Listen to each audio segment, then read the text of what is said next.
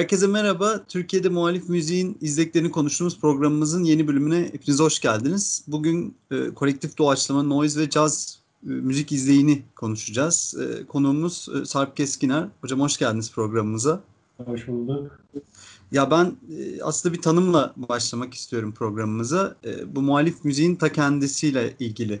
E, sizce e, bu muhalif müziği nasıl tanımlamamız gerekiyor?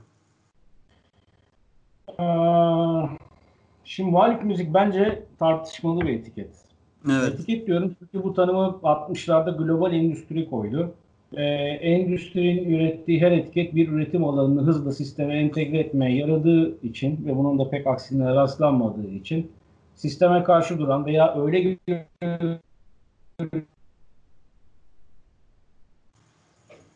ürüne gelince o şemsiyenin altına sığışıyor. O yüzden muhalif e, müzik kavramına çok inanmıyorum. Hı hı. Ve bu etikete de karşıyım. Bence müziğin muhalifi olmaz, müzisyenin muhalifi olur. Onun da neye, hangi sahiplere dayanarak muhalefet ettiği, hangi muhalefetle yan yana durduğu, ne kadar muhalif kalabildiği, kalabileceği de bu düzende su götürür. Ee, inandığı davadan, savunduğu değerden, giyindiği erdemden, omuz omuza yürüdükleriyle dayanışmaktan bıkmadan ileriye yürüyen müzisyenlere de ancak öncü diyebiliriz diye düşünüyorum. Bilinçle karşıya konumlanmak ve mevziden vazgeçmemek inat, sebat ve kesintisiz verim gerektiriyor. Hani muhalif müzisyen diyorsak muhalif müzik yerine herhalde e, ayrılmaz unsurları da bunlar. Anlıyorum. Peki mesela işte bu e, bizim kolektif doğaçlama, noise ve caz müziği e, izleyi dediğimiz bu e, kesitten bahsedecek olursak bu izlekten e, kastımız sizce Türkiye'de Türkiye'den hangi sanatçılar, hangi kişiler, hangi topluluklardır? Şimdi aslında e, bu da böyle biraz e, ucu başı silik bir e, Evet. soru. Bu soruyu çok net verilere dayanarak soramıyoruz. Aslında çok güzel bir soru. Kazmak gereken bir konu bellek açısından. E, ge- Türkiye'deki geçmişine baktığımızda 50'lerdeki Helikon Derneği e, modern müzik e, bağlamında e, dikkat çekiyor. 60'larda işte psikodelizmle Anadolu coğrafyasına, Anadolu halklarına ait müzikleri harmanlamaya gayret eden bir geçmiş var. Fakat ben biraz da e, ait olduğum jenerasyon, tanık olduğum dönem itibariyle e, 80'lerin de e, malum e, boş geçtiğini, pas geçtiğini düşünürüz, pas geçtiğimizi düşünürsek 80'li yılları çok böyle münferit ancak bireysel bir iki deneme var ev kayıtlarından oluşan bizim ulaşabildiğimiz bildiğimiz kadarıyla. Ben bunun miladını 90'ların 90'larla başlatmak istiyorum. Hı hı. Bir yandan da bizi etkileyen bu anlamda yani doğaçlama müzik yapmak ya da yaptığımız konvansiyonel müziklerin ya da geleneksel müzik formlarının içerisine doğaçlamayı koymak anlamında Zen ee, başta olmak üzere mesela Maximal Punch Effect, ee, Çatı 1972 İzmir'den ee, gibi grupların oldukça önemli rol oynadığını düşünüyorum. Çok kısa bir örnek vereyim. Mesela İstanbul Blues Kumpanyası'nı biz Salih Nazım Peker'le e, aslında lise sonunda kurduk neredeyse. Aa, ve bir tanışıklığımız hani bu Rolling Stones'un kuruluş hikayesinde Mick Jagger Catchers'ın koltuğunun altında plakları görür de her şey öyle başlar ya biraz onun gibi. Aa, bu müzik dergisinde yayınlanan bir zen röportajı üzerine e, vapura binmeden önce bir sohbet tutturduk. Öyle e, şey yaptık, anlaştık. Ee, Zen o anlamda tabii ki bizim o güne dek dinlediğimiz konvansiyonel müziklerin dışında müziğin nasıl yapılabileceği, nasıl ifade edilebileceği, anlık olarak olarak müzik yapmak, anda kompozisyon etmek, yerinde kompozisyon yaratmak gibi ee, hususlarda gerçekten çok kafa açıcıydı. Ee, 98-2005 aralığını ben müstesna bir dönem olarak görüyorum. Bu dönemde ortaya çıkan ve varlığı ile sahadaki etkisini 2010'lara kadar sürdüren grupların da çok ilginç bir özelliği var. Aa, her grup müzikal aidiyet anlamında aslında çok farklı art alanlardan gelirken e, sepetinde taşıdıklarını böyle olağanüstü bir cesaret ve özgürlükle birbirine örüyordu o dönemde. Yani kimi grupların aslında thrash metal geçmişinden, kimisinin hardcore geçmişinden geldiğini, kimisinin daha folk şeylerle uğraştığını, Aa, düşünürsek hani bütün bunların hepsinin böyle yan yana geldiği çok ilginç bir dönemdi. Ben bu dönemi birinci peyote dönemi olarak adlandırıyorum. Çünkü hareketin aslında temelde görünürlük kazandığı mekan Peyote dediğimiz mekan. Onun ilk açıldığı yer. Gökhan'a buna bir ara İstanbul Underground diye bir tanım getirmişti. Yani bunun daha uzun süreceğini belki varsayarak bu tanıma getirmiştir. Çünkü Gökhan'ın tanımlarını çok isabetli bulurum yaklaşımlarında aynı şekilde. O dönemdeki gruplar mesela Britanya Progressive Rock'ından Sincan havalarına, Özgür Caz'dan Orta Doğu'nun cereyanlı gitar geleneğine, Afex Twin'den Azer Bülbül'e, Portishead'den Fikret Kızılağ'a uzanan alabildiğine esik ve kalender bir müzik üretiyordu. Bu daha önce pek rastlanmış bir şey değildi.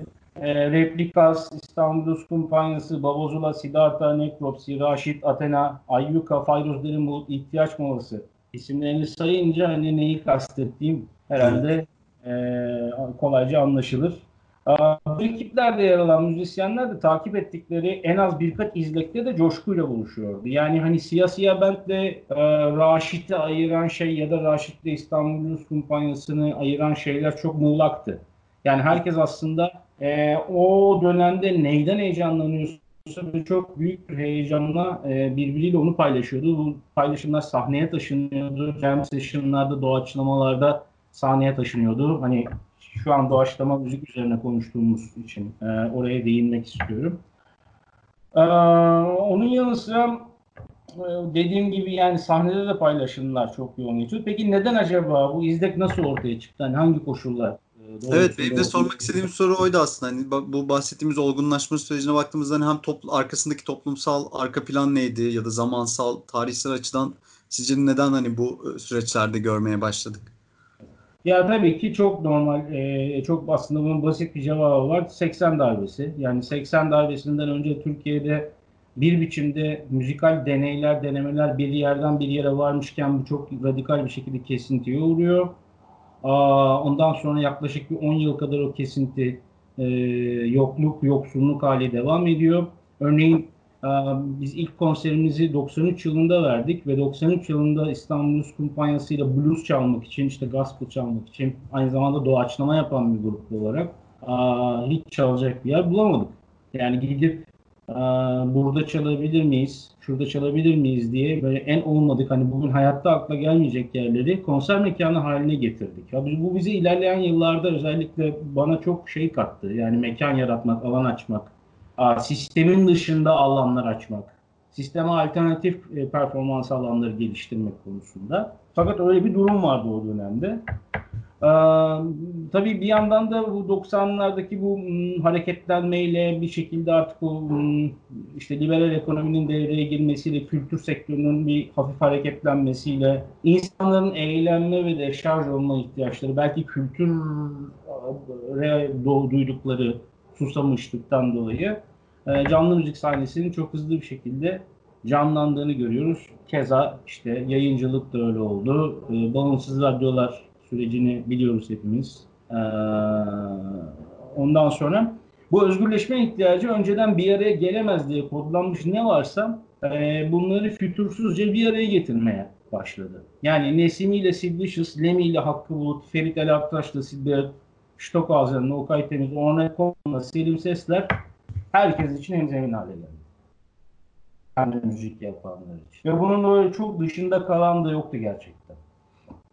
Ee, tabii bu denemeleri açık duran gittikçe kalabalıklaşan bir izleyici kitlesi oluşmaya başladı ki bu izleyici kitlesini ağırlamaya hevesli olan mekanların da sayıca hızla çoğalması, ee, yeni denemeler yapmaya e, yapmak isteyen e, gruplara, müzisyenlere sahnesini aç açıyor olması, açması bunlar e, önemli parametreler.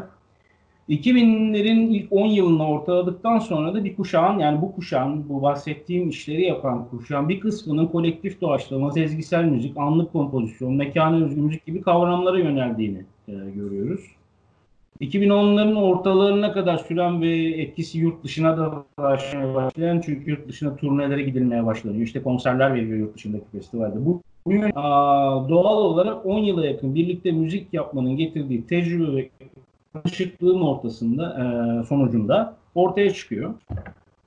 Ee, ve o, tabii ki bu 10 yıl içerisinde bu müzisyenler sanatın farklı disiplinleriyle de e, ilişkilenmeye başlıyorlar. Örneğin güncel sanatçılar için, güncel sanatçıların işleri için, sergiler için müzik üretiliyor. İşte sinemayla bir, bir takım denemeler yapılıyor, deneyler yapılıyor. Ee, bu üzerine baktığımızda işte Özün Usta, Berkecan Özcan, Burak Irmak, Orhan Kurtacı, Barlas'tan Özenek, Şevket Akıncı, Orçun Baştürk, Umut Çağlar, Şenol Küçük Yıldırım, Tuna Pase, Çağrı Erden, Koran Erel gibi birçok yapıyı görüyoruz. A, bunlar hakikaten daha önceden pek de olmayan işleri deneyen müzisyenler olarak karşımıza çıkıyor. Bu anlamda Construct, Artist'de, Take the Eight Train, Çatı 1972, Noksan gibi girişimlerin kolektiflerinde düzenli olarak hem kayıt hem etkinlik hem sürekli olarak buluşmalar organize ettiğini görüyoruz. Ee, böyle bir şeyi var, e, zemini var. Burada bence işte inisiyatif alma meselesi oldukça öne çıkıyor. Çünkü yapılanlar edilenler bir düzen ve süreklilik arz ediyor.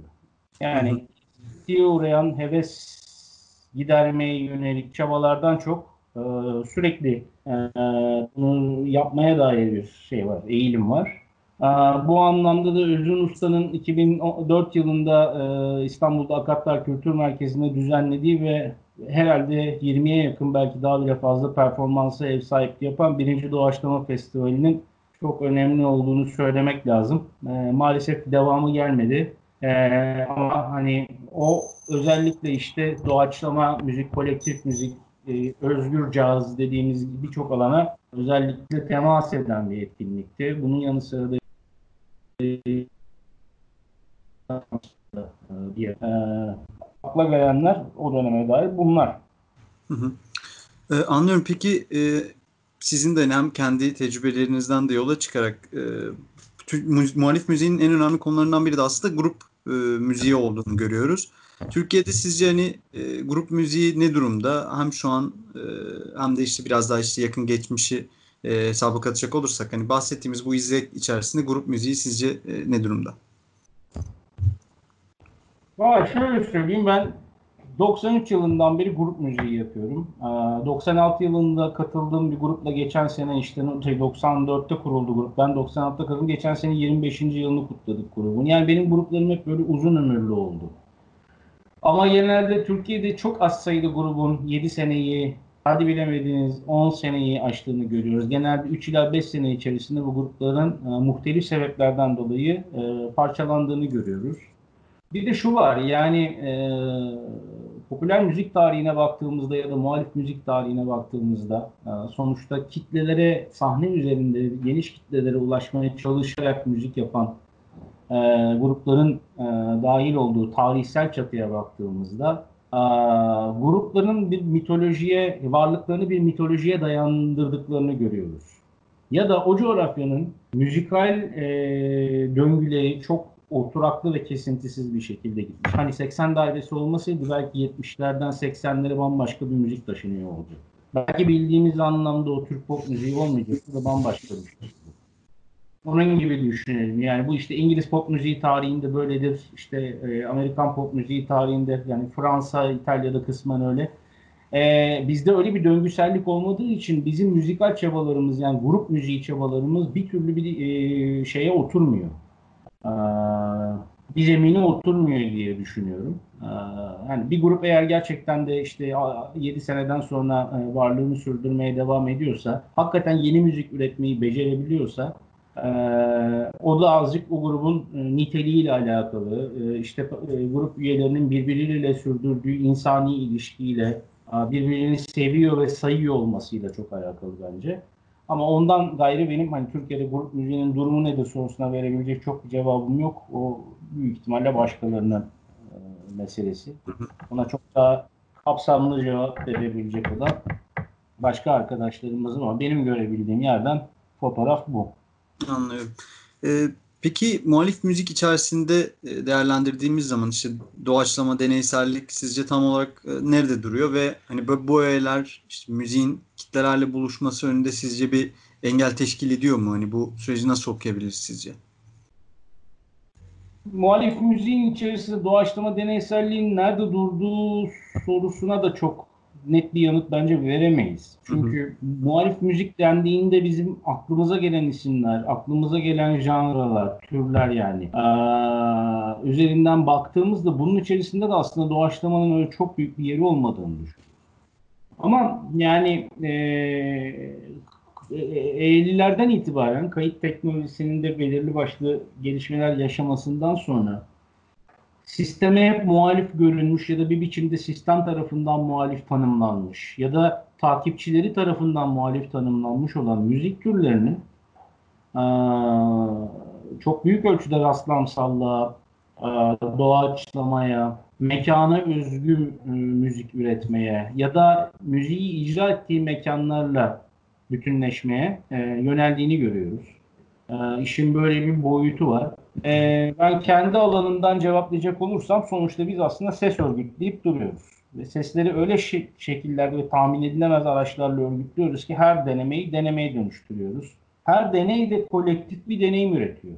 Anlık olanı örgütlemek, anında örgütlemek, az önce örgütlenen armoniyi az sonra yıkmak ve yapıyı içici olduğunu bilerek baştan başka biçimlerde inşa etmek. İnşa etme biçimlerinden anında veya aniden vazgeçmek e, sürekli olasılık yaratmak ve olasılıkların peşinden gitmek e, e, benim özellikle ilgilendiğim şeyler. Burada izleyici an, anladığımız anlamda sıraya dizili sandalyelerin üzerinde işte sahnedeki o hiyerarşide aşağılarda duran bir yığın e, olmaktan ziyade e, yerinde üretilen ve bir daha benzeri üretilmeyecek kesin olan bir deneyimin ayrılmaz parçası olarak görülüyor. En büyük fark belki bu. Yani konvansiyonel müzikle bahsettiğimiz e, müzikal çerçeve arasındaki fark olarak.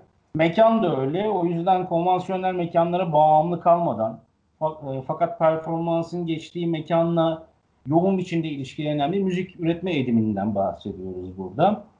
E, buna göre kitlelerle ilişkinin en doğrudan haliyle karşı karşıyayız aslında. Yani bu anlamda doğaçlama müzik, kolektif müzik, özgür caz, özgür müzik dediğimiz e, ne varsa a, bu başlı başına zaten muhalif bir şey. Çünkü bütün o hiyerarşiyi ortadan kaldırmaya yönelik olarak, yeni diller bulmaya yönelik olarak, sanatın farklı disiplinlerle işbirliği yapmaya teşne olarak a, bugünlere kadar gelmiş çerçeveler bunlar. Um, bu anlamda da izleyici tanık olduğu icra ile nasıl ilişkileniyorsa ona göre davranma özgürlüğüne sahip ki icra edilene karşı benimsediği tavrı olumlu veya olumsuz olarak değerlendirme cenderesinden de dışarıya çıkmış oluyor böylece. Ee, hem müzisyenler hem izleyici performans e, esnasında. Bu da bence çok özgürleştirici bir şey. Anlıyorum. Az önce e, biraz bahsettiniz aslında ama hani kolektif doğaçlama caz ve işte türevlerinde e, müziğin aslında içe dönük de yapısal bir muhalefeti e, söz konusu mu sizce? Teknik ve işte işlevsel anlamda bir muhalefet. İçe dönükten buradan ne anlıyor, ne kastediyoruz? E, yani müziğin kendi e, içinde, kendi yapısında e, yarattığı bir muhalefet de var mı acaba sizce? Yani az önce bahsettiğiniz yani bu e, sizin ilgilendiğiniz şeyde işte bu işleyişinde, müziğin kendi işleyişindeki hattınızda. E, bu anlamda da sizce müziğin ta kendisine bir muhalefet söz konusu mu işte caz ve türevlerinde aslında ya da işte doğaçlamada? Zannetmiyorum. O sadece işte belirli döngüler içerisinde örneğin işte bir bap bitiyorsa ona karşı hard bap çıkıyor. İşte funk'ı yok etmek için diskoyu e, endüstri e, piyasaya sürüyor. Politik kaygılardan dolayı. Yani bunun gibi e, pop müzik tarihine baktığımızda buna benzer şeyleri görüyoruz tabii ama yani kolektif doğaçlamada, özgür müzikte böyle bir şey bence çok yok. Ama şu, var. Yani tabii ki bunun kavramsal açıdan çok ciddi kuramlara dayanan tarafları var. Ee, bu o müzikle ilgili sanki bir kapalı bir dünyanın kendi fanusunun içindeymiş gibi gösteriyor olsa da aslında insana en doğrudan ulaşma şeklinden en e, insanın en ilkel yerinden çıkan bir müzikten bahsediyoruz. Yani şimdi biz e, seninle beraber otursak, elimize objeler alsak, çünkü objeleri kullanıyoruz, her türlü şeyi biz enstrüman olarak kabul ediyoruz. Ee, ve bir doğaçlama yapmaya kalksak bu ikimizin ortaya çıkarabileceği en organik müziktir.